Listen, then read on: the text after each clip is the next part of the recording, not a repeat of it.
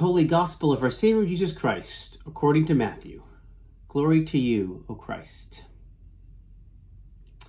Jesus began to show his disciples that he must go to Jerusalem and undergo great suffering at the hands of the elders and chief priests and scribes, and be killed, and on the third day be raised.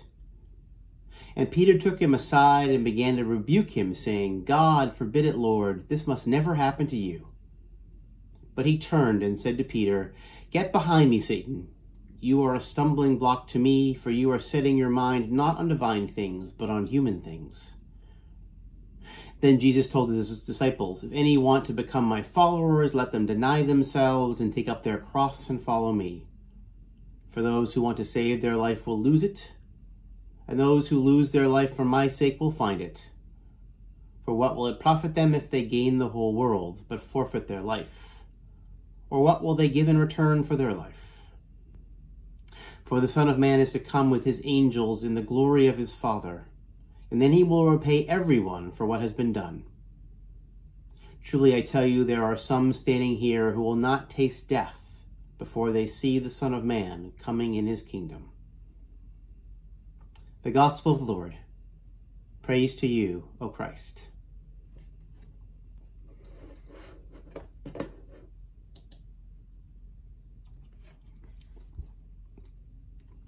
So today's Hebrew Scriptures text is the wonderful story of Moses and the burning bush. That story picks up when Moses was on the run. He's hiding out in the sticks in the wilderness of Midian because he's murdered an Egyptian. Moses had seen that Egyptian beating one of Moses' kinfolks, uh, another Hebrew, and so Moses kills him and then has to run to escape the authorities. Moses decides to settle down in Midian. He gets married. He becomes a shepherd. He's far away from Egypt. He's safe, but he's still probably pretty anxious. And that's where today's story picks up. Moses sees a bush flaming on fire. He turns to check it out. He finds that the bush is not being consumed by the flame. And then God speaks to Moses out of the bush. Now, in my mind, I've always sort of pictured this as uh, miraculous just uh, in the uh, flames emerging. I sort of picture a like a verdant green, you know, arborvitae, uh, you know, going poof, uh, and it's up in flame. Um, and so the very fact that it's on fire is surprising. Um, but that's not at all accurate, um, I don't think. Um, Moses is out in a dry desert wilderness. Uh, a commentator I read this week uh, pointed out that Moses probably saw brush fires and bushes burning all the time. The fact that the bush was burning wasn't necessarily anomalous. But Moses stopped and he noted that the bush was not consumed by the flame. The fire was not the miracle. The indestructibility of the bush, that was the miracle. And Moses would have missed it entirely had he not stopped to check it out. Were it not for Moses' curiosity, maybe he never receives his call to lead the Hebrew people to freedom.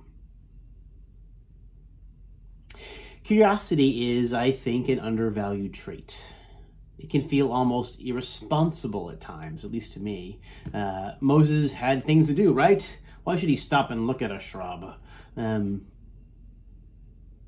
and beyond that, um, I think life often conspires at times to take away our sense of curiosity. I know for me, uh, when I'm anxious or overworked, I sometimes don't feel like I have the luxury of entertaining a curiosity. I need to get on to the next thing to get things done or because I, I'm just worried.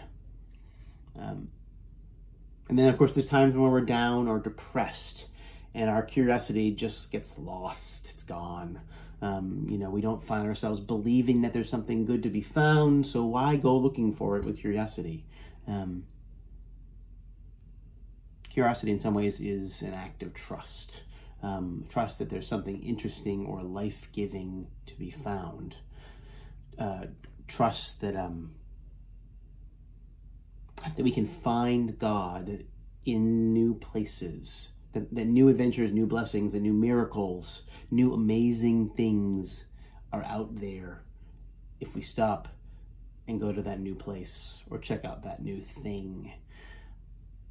And so curiosity really is a spiritual virtue and maybe even a spiritual practice. Uh, and I, by that I mean something that we need to do even if we're not feeling like doing it. You know, if we're in that moment of anxiety or moment of despair or depression, um, even then, um, maybe we need to sort of build practices to act curious, even if we're not totally feeling that way. You know, it's lovely when we have the spark of curiosity and it just flourishes. Um, but I, you know, I, I, sort of wonder, you know, in that moment, did Moses really want to stop, or was it just he sort of uh, some he built a practice of looking for where God was, regardless of how he was feeling that particular moment. Rabbi Lawrence Kushner um, once described the burning bush in sort of a similar fashion. Um, he said it was a test, um, more so than a miracle. And he writes, God wanted to find out whether or not Moses could pay attention to something for more than a few minutes. When Moses did, God spoke. The trick is to pay attention to what is going on around you long enough to behold the miracle without falling asleep. There is another world right here within this one whenever we pay attention. Paying attention and curiosity, they're sort of uh, uh, interrelated uh, traits. You know, those that are curious pay attention to the things in their world. And paying attention, when we do it, breeds further curiosity. Um, and then when those two things come together, we get to see those amazing realities that we couldn't see before that are right there in front of us. The next moment in the story I also love. Um, so Moses' curiosity and paying attention leads him to hear God in this burning bush. God calls out to Moses. Moses says, Here I am. And then God, in perhaps history's most notable moment of fashion advice, tells Moses to take off his shoes. Why? it wasn't like the ground around the bush was all that clean. So it wasn't like God was, uh, you know, doing home, you know, uh, wanting to make to avoid vacuuming. Uh, well, the most standard and probably most accurate uh, explanation for this is that in ancient Near Eastern worship spaces, shoes would be removed as a sign of reverence and respect in, you know, in temples and such. Um, both uh, in, in you know Egypt and lots of the varying ritual spaces of of that time. So, uh, this spot beyond the wilderness was being identified by God in this moment as full of God's presence, just like some formal ritual space. Um, that's probably the best explanation. Um, but what I found myself wondering about this week, uh, uh, uh, an idea that I like more, um, is that maybe there's something earthy and organic to this moment. Um, that God was invited Moses to let his feet sink into that same ground where the roots of that burning bush lay. I like this personally as someone who likes to be barefoot, uh, at least when it's warm enough. Um, I like to walk around on earth or grass or sand. Um, there's something about that that uh, I don't really almost have words for it. Maybe it's um, breaking down a little bit uh, the divide between me and the world that God's created, um, that world in which uh, we find God so often. You know, I think uh, that maybe God says, Take off your shoes, this is holy ground, not so much because God is anti footwear and demanding respect. Um, but more because God wants Moses to connect with that moment and that space more deeply, to remove barriers and to sink in.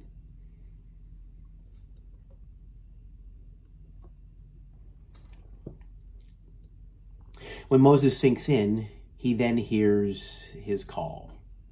He gets to know the heart of God. God says, I have observed the misery of my people who are in Egypt. I have heard their cry on account of their taskmasters. Indeed, I know their sufferings, and I have come down to deliver them from the Egyptians. The cry of the Israelites has now come to me. I have also seen how the Egyptians oppress them. So come, I will send you to Pharaoh to bring my people, the Israelites, out of Egypt.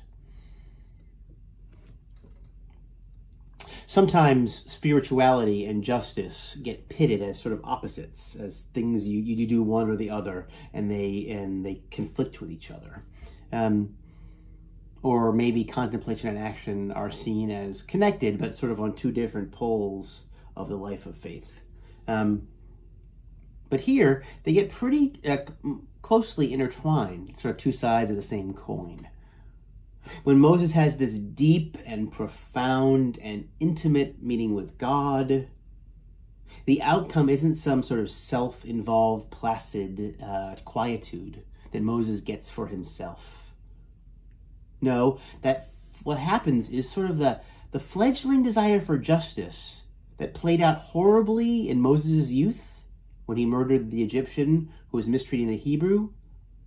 Here, that flawed passion of his for righteousness and justice meets up with God's perfect passion, God's passion for justice and righteousness and, com- and compassion. God says, I have observed the misery. I have heard their cry. I know their sufferings. I have come down to deliver them.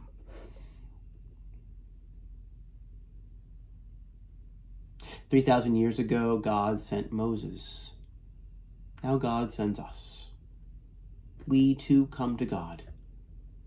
We too meet God when we are curious, when we pay attention, when we are open to the moments in which God places us and we sink into. But our moments with God won't lead us in a, uh, they won't leave us in a sort of a state of detached bliss, detached from other people, detached from both others' sufferings and their joys. No, the more we come to God, the more God's heart becomes our heart. The more God's compassion becomes our compassion, the more God's love becomes our love.